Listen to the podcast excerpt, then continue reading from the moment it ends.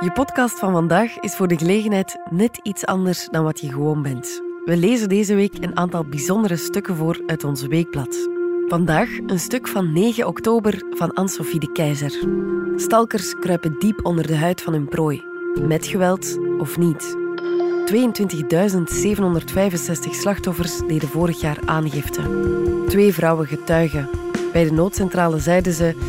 Ja, meisje, wat wil je dat ik doe?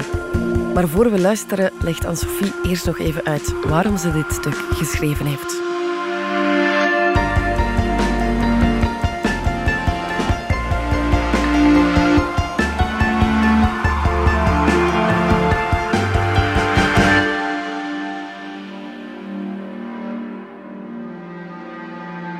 Ik ben Anne-Sophie de Keizer. Ik schrijf voor het Weekblad van de Standaard. En ik heb in oktober een stuk gemaakt over stalking. Het zal niemand zijn ontgaan dat er dit jaar een bekende tv-figuur is veroordeeld wegens belaging, zoals stalking dan officieel heet, en elektronische overlast. En naar aanleiding, de lange aanleiding, naar dat uh, proces Bart de Pauw, kreeg ik een brief in mijn mailbox van een vrouw die zei hoe moeilijk het was om te lezen wat er allemaal over de slachtoffers wordt verteld. Dus die vrouwen die zich burgerlijke partij hebben gesteld in de zaak Bart de Pauw, die zijn afgeschilderd als hysterische vrouwen. Die hebben heel wat bagger over zich heen gekregen op sociale media. En de, de feiten zijn toch ook vaak geminimaliseerd geweest. En die vrouw die mij mailde, die was zelf slachtoffer van stalking. Daar had ze ook de bewijzen voor.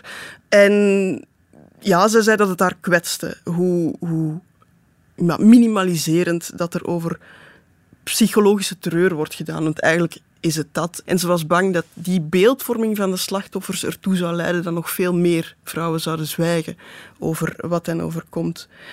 Ik ben op zoek gegaan naar mensen die slachtoffer zijn of zijn geweest van stalking. Ik heb de ergste verhalen gehoord eigenlijk. De vrouwen in, in het stuk vertellen echt hoe dat je in een, in een psychologisch... akelig uh, web verstrikt raakt en, en hoe uh, gemanipuleerd dat je wordt.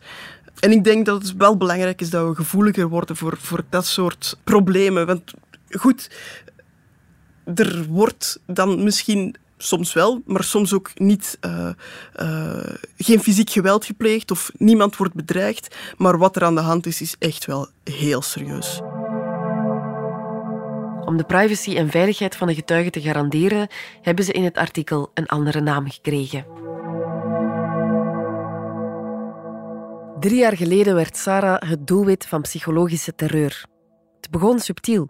Eerst leken het toevalligheden, zoals de veertien gemiste nachtelijke oproepen van de alarmcentrale verbonden aan haar huisalarm. Zoals die nacht, zo'n half jaar na de relatiebreuk met de vader van haar kind, voor het eerst bij een andere man blijven slapen. Waarom zou ze niet even genieten van het vrijgezellenbestaan? Ze had haar gsm op stil gezet, schrok 's morgens van de oproepen en reed verontrust naar huis. Niets te zien. Het moest een spin geweest zijn die over de sensor van het alarm was gekropen. Weken later werd een bos rode rozen bij haar afgeleverd. Afzender anoniem. Ze moest erom lachen. Een geheime aanbidder? Zij? De maanden daarna verging het lachen haar. Mails en berichten via sociale media volgden elkaar op. Je bent een hoer. Sletten zoals jij moeten hun les leren. Ondertekend met Secret Admirer. Verstuurd vanuit verschillende valse mailaccounts. De verzender stuurde ook berichten naar de man met wie Sarah toen een flirt had. En naar diens omgeving. Hoe kende hij die? De berichten werden almaar akeliger. Haar belager wist waar ze was, met wie, hoe lang, wat ze aanhad, wat ze dronk. Ping! Heeft de gin tonic gesmaakt? Ping! Ik heb je weer zien zitten, als je daar nog één keer komt. Zijn berichten waren scheldpartijen. Ze vond haar auto terug met bekraste carrosserie. Ze begon zich meer en meer thuis op te sluiten. Aan de flirt kwam een eind. De situatie was niet langer houdbaar. De belager was diep onder haar vel gekropen. Hij voedde me constant met angst. Dat was zijn tactiek. Sarah begon iedereen te verdenken. Een vriend, de buurman, op den duur zelfs mijn eigen vader. Ze keerde haar huis ondersteboven, haalde elk kadertje van de muur. Was er ergens afluisterapparatuur verstopt? Een geheime camera? Na een maand of twee stapten ze naar de lokale politie. Die waren meelevend, dat wel, maar ze zeiden dat ze niets konden doen voor mij, zegt ze. Een paar maanden later probeerden ze nog eens. We zullen het doorsturen naar het parket, klonk het. En dan zullen we zien of we een onderzoek openen. Maar het gaat om een anonieme zender. Dat maakt het erg moeilijk. Verwacht er niet te veel van, zeiden ze. Vorig jaar is in ons land tweeëntwintigduizend zevenhonderdvijfenzestig keer aangifte gedaan wegens stalking. Dat zijn elke dag meer dan zestig slachtoffers. Of het een groeiend fenomeen is, valt moeilijk te zeggen. Het aantal aangiftes blijft de laatste jaren redelijk stabiel, maar wellicht is het dark number groot. Uit Europese cijfers blijkt dat een minderheid van de slachtoffers hulp zoekt voor de meest ernstige feiten. Ze doen geen aangifte omdat ze denken dat de feiten niet ernstig genoeg bevonden zullen worden of dat ze niet serieus genomen zullen worden. Dat de stalker doorgaans een bekende is, maakt het er ook niet makkelijker op om naar de politie te stappen. In elk geval hebben technologische vernieuwingen het bespieden aanzienlijk makkelijker gemaakt. Met een paar muisklikken weet je wie de nieuwe vrienden zijn van je ex, waar die zoal uithangt en welke nieuwe gebeurtenissen zijn of haar leven kleuren. Spionageprogramma's zijn te koop in de reguliere appstores. Wie die installeert op de smartphone van zijn doelwit, kan de persoon in kwestie vierentwintig op zeven volgen. Voor een maandelijks abonnementsbedrag kun je zelfs apps vinden die gesprekken afluisteren, alle berichten doorsturen, binnenbreken in mails en sociale media-accounts. Op de openbare weg naast iemands huis lopen is niet strafbaar. Iemand Facebook-berichten sturen is perfect legaal. Cadeaus aanbieden wordt doorgaans geapprecieerd. Toch kunnen die handelingen strafbaar zijn. Professor Kasia Uziblo, gastdocent aan de V U B en verbonden aan de forensische zorgspecialiteiten in Nederland, zegt dat er een grijze zone is. Moeilijk aan de wetgeving rond stalking is dat die geen concrete definitie houdt, zegt ze. De perceptie van het slachtoffer is cruciaal. Het is vrij subjectief. Vanaf hoeveel berichten is er sprake van belaging? Is het sturen van een bos zwarte bloemen stalking? Er hoeven geen expliciete bedreigingen te zijn geuit om te spreken van stalking. Er hoeft ook geen fysieke aanval te zijn gebeurd. In de wetgeving heet stalking overigens belaging. Het gaat over het ernstig verstoren van de rust van een persoon. Uziblo zegt dat aan drie voorwaarden moet worden voldaan om het als misdrijf te kwalificeren. Het moet om herhaaldelijk gedrag gaan, er moet sprake zijn van aantasting van iemands persoonlijke levenssfeer en de dader wist of had moeten weten dat zijn gedrag de rust ernstig verstoorde. Sarah begon te vrezen voor haar fysieke veiligheid. Wat zou zo'n volgende stap worden? Ze was ten einde raad. Toen haar ex haar vertelde dat hij vreemde mails had gekregen, zijnde je ex is een hoer, barstte ze in huilen uit in zijn armen. Ze vertelde hem over de stalking, wat ze tot dan toe alleen met haar allerbeste vriendinnen had gedeeld. Het was zo intiem, zegt ze, die stalker wist zelfs wanneer ik seks had. Ik schaamde me. Na een relatie van een vijftal jaar was de breuk met haar ex sereen verlopen. Over de voogdijregeling kwam snel een akkoord. Ze bleven vlot met elkaar communiceren, kwamen nog bij elkaar over de vloer. Ze kon hem wel vertrouwen, toch? Ze vroeg hem of hij het toch niet was. Ze vroeg hem of hij het toch niet was. Natuurlijk niet, antwoordde hij. Waarom zou hij zoiets doen? Hij verweet haar niets en ze was zo'n goede moeder voor hun kind. Bovendien kreeg hij zelf ook berichten. Hij beloofde haar te helpen in de zoektocht naar de dader. Hij was immers I T-expert. Het stalken ging onverminderd voort. Sarah vertelde erover aan een familielid dat bij de politie werkt. Ze kreeg de tip rechtstreeks bij de onderzoeksrechter een klacht in te dienen. Wie zo'n klacht met burgerlijke partijstelling indient, moet een borgsom betalen en start eigenlijk op eigen initiatief een strafprocedure op. De onderzoeksrechter is dan verplicht om een onderzoek te beginnen. Twaalf weken later belde de Computer Crime Unit. Of ze onmiddellijk kon komen. Ze hadden hem ontmaskerd. Het eerste wat ik daar heb gezegd is... Zeg alsjeblieft niet dat het mijn ex is. Het was haar ex. Mijn wereld stortte in. De man die mijn leven een jaar lang tot een hel heeft gemaakt, is de vader van mijn kind. Een paar dagen later zou ik mijn zoon weer met hem moeten meegeven. Na een arrestatie en een huiszoeking bekende hij alles. Maar het stalken stopte niet. Politiebescherming kreeg Sarah niet. De agenten zeiden wel dat ze moest bellen als er nog iets was. Maar toen ze hem op een avond opnieuw langs haar huis zag rijden, klonk het bij de noodcentrale... Tja, meisje, wat wil je dat ik doe? Bij het inkijken van het dossier ontdekte Sarah dat het veel verder ging dan waar ze weet van had. Hij bleek haar verschillende keren te hebben begluurd, gefilmd en gefotografeerd terwijl ze seks had met een andere man. Hij had zich met professionele cameralenzen en een statief in haar tuin verscholen. Hij sloop geregeld rond haar huis en manipuleerde telkens de buitenverlichting, zodat die niet automatisch aansprong. Hij had ingebroken in haar mailbox en sociale media-accounts. Er werd bij hem zelfs een tracker gevonden om onder een auto te plakken. En hij gebruikte hun zoon als pion. Als hun zoontje in het weekend bij hem was, maakte hij het kind 's nachts soms wakker en liet het op de achterbank van de auto voortslapen om haar te kunnen achtervolgen en begluren. Ondertussen bleef het ex-koppel elkaar wekelijks zien en liep dat contact gemoedelijk. Ik ben ingestort in jouw armen toen ik je vertelde over mijn anonieme stalker. Je zei me dat je die klootzak wel zou pakken. Je hebt mij gebroken, mijn waardigheid afgenomen. De procureur sprak over een soort verkrachting, want dit vormt een even grote aantasting van haar lichaam en gevoelens.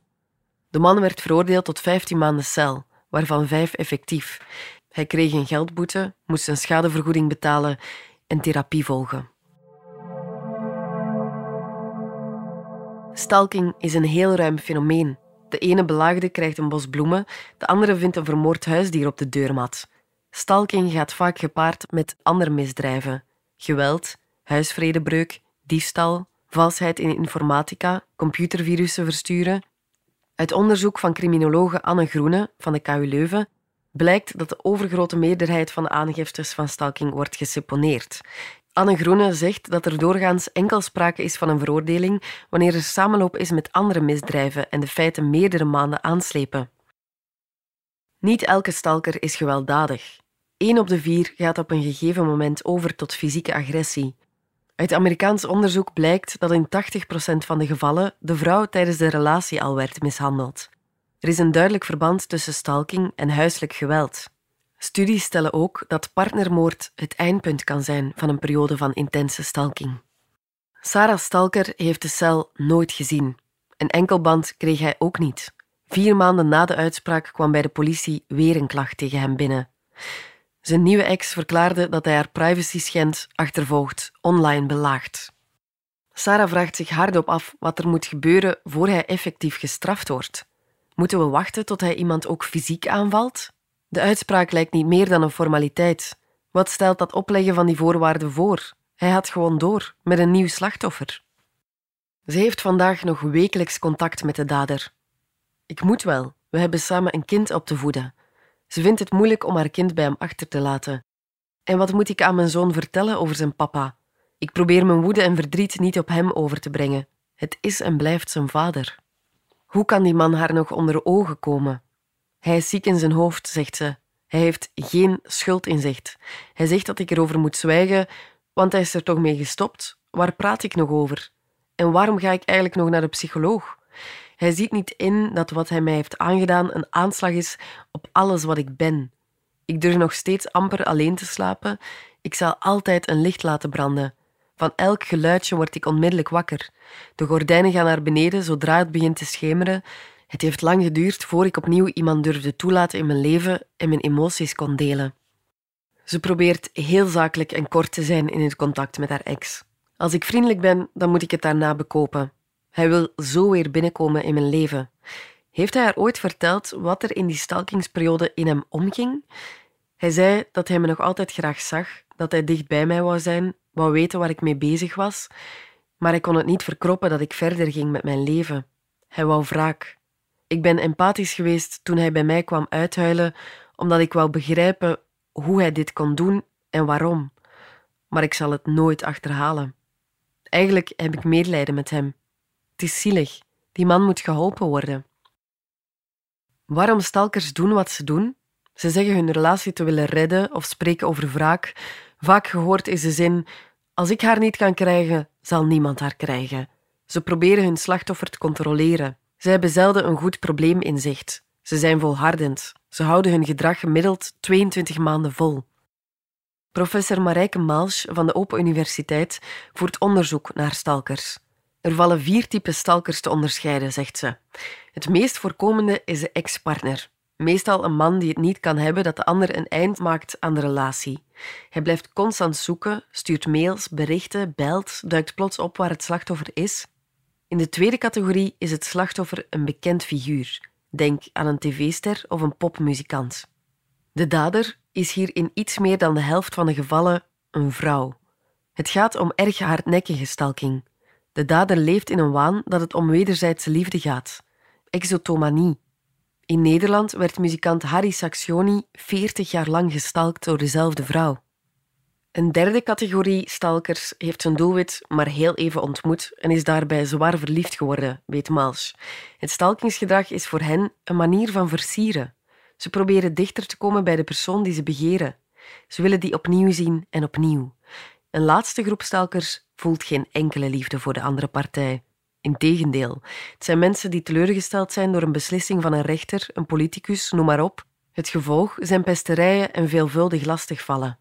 Vaak zijn dat meer berekende vormen van stalking, minder hardnekkig ook. De dader is sneller geneigd om zich terug te trekken als hij het risico loopt in handen te vallen van politie of gerecht. Gent is in ons land voorloper in de aanpak van stalking. De lokale politie heeft er een jaar lang een proefproject uitgevoerd. Een mobiel stalkingsalarm. Slachtoffers van stalking dragen een discrete knop bij zich, vaak aan het bandje van hun B H bevestigd, die ze kunnen gebruiken zonder dat iemand het merkt. Eén druk daarop en de politie weet meteen dat er een noodsituatie is die prioriteit verdient. Dat het om stalking gaat, wie erbij betrokken is en waar die precies plaatsvindt. Slaat het slachtoffer op de vlucht, dan kan de politie de locatie volgen. Het trackingsysteem is zeer nauwkeurig en werkt tot op de laagste verdieping van een ondergrondse parking. Het slachtoffer hoeft niets te zeggen, vertelt hoofdinspecteur Evi van den Driessen, die gespecialiseerd is in stalking en intrafamiliaal geweld. We kunnen meteen meeluisteren met de gesprekken en gebeurtenissen die aan de gang zijn. Die worden ook opgenomen. Ze zijn geldig als bewijsmateriaal in de rechtbank. Bij elk alarm rukt de politie uit. Zelfs al zegt de vrouw met de knop dat het om vals alarm gaat. Het kan dat ze dat zegt onder druk van haar belager. Het proefproject blijkt een succes en zal over het hele land worden uitgerold in geval van levensbedreigende stalking door een ex-partner. Dat belooft een ministeriële omzendbrief. Wanneer? Dat weten we nog niet. In Gent gaat het gebruik van de knop intussen voort. Op dit moment hebben tweeëntwintig Gentse vrouwen zo'n stalkingalarm. Het alarm heeft meer dan één functie, vertelt hoofdinspecteur Marianne De Vuist, van den Driessen's collega. We kunnen sneller optreden, we betrappen de dader op heterdaad, wat de case voor de rechter sterker maakt, maar slachtoffers zeggen zich ook een pak veiliger te voelen. De knop geeft hen meer vrijheid, ze durven weer hun huis uit. En ze zijn veel minder geneigd terug te keren naar een gewelddadige relatie, want ze hebben niet meer dat wanhopige gevoel dat ze er toch niet uitraken. Zo'n knop krijg je niet voor elk liefdesverdrietje waarbij je ex nog een bericht stuurt, zegt Van den Driessen. We wegen de zaken, maken een risicoanalyse, maar we gaan natuurlijk niet zitten wachten tot een verdachte ook fysiek uithaalt. We raden slachtoffers van stalking aan één keer heel duidelijk aan hun belager te laten weten dat ze geen enkele vorm van contact willen, dat het moet stoppen en daarna alle berichten, oproepen, pogingen tot toenadering consequent te negeren. We merken vaak dat stalking niet stopt als het slachtoffer blijft reageren of probeert door te dringen. Zinloos, zo'n stalker hoort niet meer wat er gezegd wordt. Hij merkt alleen, ze reageert, ik krijg aandacht. De hoofdinspecteurs benadrukken dat het uiterst belangrijk is dat slachtoffers aangifte doen van de feiten. Alle feiten. We zien dat ze dat soms niet doen, uit schrik. Of schroom, omdat ze denken, ah, het is dit keer maar iets kleins. Maar zo krijgen wij geen zicht op hoe de zaak evolueert. We hebben nog geen enkele man een alarmknop moeten geven. Het gaat meestal om vrouwen die worden lastiggevallen door hun ex, een man. Al hebben we één case waarin een vrouw haar ex-vriendin belaagt. Dat er nog geen mannen met een knop zijn, betekent overigens niet dat vrouwen niet stalken. We kennen gevallen waarbij de ex-vrouw verschillende keren ongewenst de keuken van het slachtoffer binnenkomt. Honey, I'm home. Doorgaans geven de mannelijke slachtoffers aan dat ze wel veel overlast ervaren, maar niet bang zijn, omdat ze fysiek sterker zijn dan de verdachte. Overigens is het ook niet altijd meteen duidelijk wie slachtoffer is en wie verdachte. We mogen ons niet laten misleiden door fysiek geweld, meent De Vuist. Degene die fysieke agressie gebruikt, wordt meestal snel gezien als verdachte, maar onderschat niet wat psychologisch geweld met een mens doet. Ik quote... Alles greep ze aan om een klacht in te dienen. Zelfs de politie zegt dat ze spijkers op laag water zoekt. Hij wilde haar beschermen omdat ze in een vorige relatie zo slecht behandeld werd. Na de breuk wou mijn cliënt enkel weten wat hij had misdaan. De waarheid is dat ze veel leugens vertelt. Ze heeft zelfs psychopathische trekjes. Ine moest het allemaal aanhoren in de rechtszaak die ze aanspande tegen haar stalker. De verdediging leek eerder het proces van de burgerlijke partij te willen maken. De woorden van de advocaat van haar belager verschenen op de regiopagina's van de kranten. Ine moest eraan terugdenken als ze sommige reacties hoort op de vrouwen die zich burgerlijke partij hebben gesteld in de zaak Bart de Pauw. Het is confronterend, zegt ze, hoe slachtoffers van stalking afgeschilderd worden, hoe mensen de zaken minimaliseren en de betrokken vrouwen wegzetten als leugenachtig, hysterisch, op zoek naar aandacht. Dat is een slag in het gezicht van zoveel andere slachtoffers. We mogen ons hierdoor niet het zwijgen laten opleggen. Ze vertelt dat het voor haar niet evident was om telkens opnieuw haar verhaal te doen bij de politie. Altijd was ik bang om niet serieus genomen te worden. Dat bleek gelukkig onterecht, maar hij had het me zo ingepeperd. Ze zullen je nooit geloven. In eerste instantie keerde hij de rollen zelfs om bij de politie. Het was zogezegd ik die hem lastig viel. Op den duur begin je echt aan jezelf te twijfelen. Voor Ine waren de erkenning door de procureur en de rechter heel belangrijk. Er viel niet naast de bewijzen te kijken. Bij het uitlezen van haar gsm vond de politie tweeduizend zevenhonderdtweeënnegentig sms'en, allemaal verstuurd nadat ze hem uitdrukkelijk had gezegd dat ze geen enkel contact meer met hem wou. Ook tientallen oproepen, hij belde haar tot zesendertig keer per dag en een pak voicemailberichten. In die berichten dreigde hij met zelfmoord. Toch bleef de man in de rechtbank volhouden dat hij haar niet belaagde. Hij wou alleen met haar praten omdat hij uitleg wilde over hun relatiebreuk. En hij deed het, tussen aanhalingstekens, om haar te helpen met haar psychische problemen. We hebben zelfs nooit een relatie gehad, vertelt Ine. Het begon met een toevallige ontmoeting in de supermarkt. We raakten daar aan de praat. Hij leek me wel sympathiek. We raakten bevriend, gingen eens samen op stap. Maar al vrij snel voelde ik dat er iets niet pluis was. Op avonden waarop hij wist dat ik met vriendinnen weg was, overlaadde hij mij met berichten. Hij controleerde ook hoe laat ik thuis was. Hij was opdringerig. Op een dag lag mijn dochter in het ziekenhuis. Hij liet me weten dat hij haar een boek zou brengen. Ik zei nee. Niemand mocht op dat moment bij haar. Enkel ik. Iets later ontdekte ik dat hij toch aan haar bed was geweest. Dat was voor mij de druppel. We kennen elkaar vier maanden toen ik hem heb gezegd dat ik hem niet meer wou horen of zien. Het stalken heeft nog meer dan een jaar geduurd.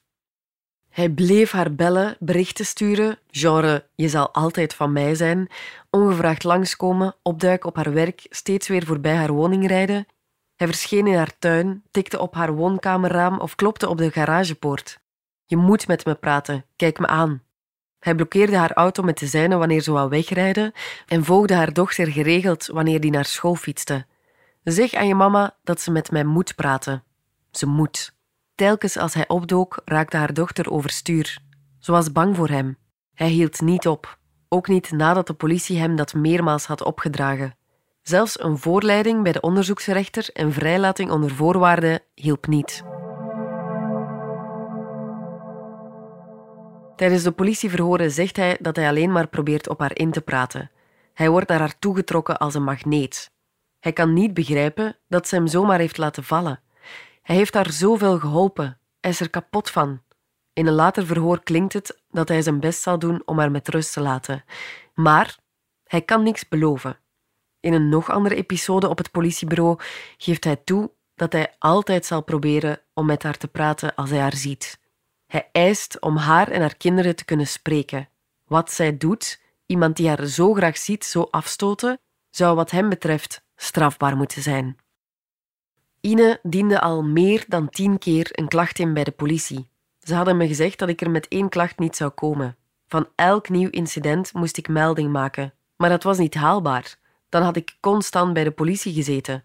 Ik hield een logboek bij van wat er allemaal voorviel en deed om de paar weken aangifte met een bundeling van de incidenten. Vaak waren het subtiele dingen. Ongevraagd begon hij het verkeer voor haar te regelen als ze bij een druk kruispunt stond, of hij stapte binnen in de winkel waar zij ook was en praatte daar zo opvallend hard, zodat ze hem wel moest opmerken. Soms heb ik het gevoel dat het allemaal niet zo erg is geweest, dat er veel ergere dingen zijn. Dat komt vooral door reacties van anderen. Maar het heeft wel degelijk een grote impact op me gehad. Dat heeft het nog altijd. Ik moet voortdurend op mijn hoede zijn, ook voor mijn kinderen. Constant kijk ik over mijn schouder, is hij mij niet aan het achtervolgen, word ik begluurd. Ik laat de gordijnen dicht overdag, zodat hij niet naar binnen kan kijken. De deurbel heb ik nog steeds niet opnieuw aangesloten. Hoe kan ik dit loslaten en onbezorgd voortgaan met mijn leven? De rechtbank achtte de feiten bewezen en oordeelde dat de rustverstorende gedragingen van beklaagden dermate talrijk en verregaand zijn dat deze de normale reacties van gekwetstheid op het einde van een relatie ver overstijgen. Hij kreeg opschorting van straf en moet zich aan voorwaarden houden, zoals een contactverbod. Bij een toevallige ontmoeting dient beklaagde Ine en haar kinderen te ontwijken. Na de uitspraak werd het rustig. Rustiger. Maar het gebeurt nog dat hun auto's kruisen. De eerste keer dacht Ine dat het toeval was. Ze wonen slechts op vier kilometer van elkaar. Maar het gebeurde soms verschillende keren per dag. Hij vertraagt dan, zegt ze, staart me aan, stopt, blijft kijken of zwaait naar me en rijdt dan snel weer weg. Het is niets in vergelijking met wat het ooit was, maar het blijft me intimideren. De gerechtspsychiater oordeelde dat er geen aanwijzingen zijn dat hij een gevaar vormt voor de maatschappij. Wel betekent hij een gevaar voor het huidige slachtoffer en voor toekomstige ex-partners. Het risico op hardnekkig belagen is hoog. Het risico op geweld tegen het slachtoffer is matig. Anders dan bij een gemiddelde winkeldiefstal of inbraak gaat er veel emotie mee gepaard bij de dader, zegt hoofdinspecteur Evi van den Driessen. Dat krijg je niet zomaar weg door een pv'tje uit te schrijven. Soms heeft een slachtoffer al twaalf keer aangifte gedaan en blijft het duren. Een van onze vrouwen met knop wordt al twee jaar lang belaagd. Haar stalker zat al twee keer drie maanden in de gevangenis. In Gent komen dagelijks klachten binnen van stalking. Hoe vaak komt het daadwerkelijk tot een rechtszaak?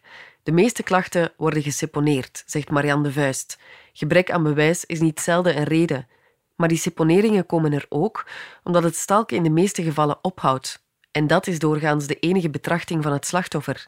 Het kan al helpen dat wij de verdachte gaan verhoren en erop wijzen dat het gedrag niet door de beugel kan. De betrokkenheid van de politie geeft soms een shock-effect. Agressieve scheidingssituaties kunnen ook kalmeren wanneer alles op papier geregeld is en de dader niet meer panikeert. Zijnde, ik ga mijn kinderen nooit meer zien, ik ben uit mijn huis gezet, ik heb geen geld. Maar bij de vrouwen met het stalkingsalarm is niets gekalmeerd. Zij hebben al heel wat doorstaan.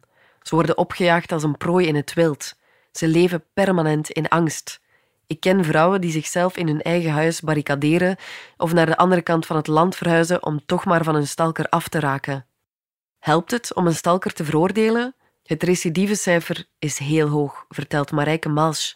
Van de daders die een eerste keer zijn veroordeeld, wordt drieënvijftig procent daarna opnieuw veroordeeld wegens stalking. Ik benadruk... opnieuw veroordeeld. Het aantal dat hervalt is nog een pak hoger. Wanneer stopt stalking? Ze zegt dat ze daar helaas een cynisch antwoord op moet geven.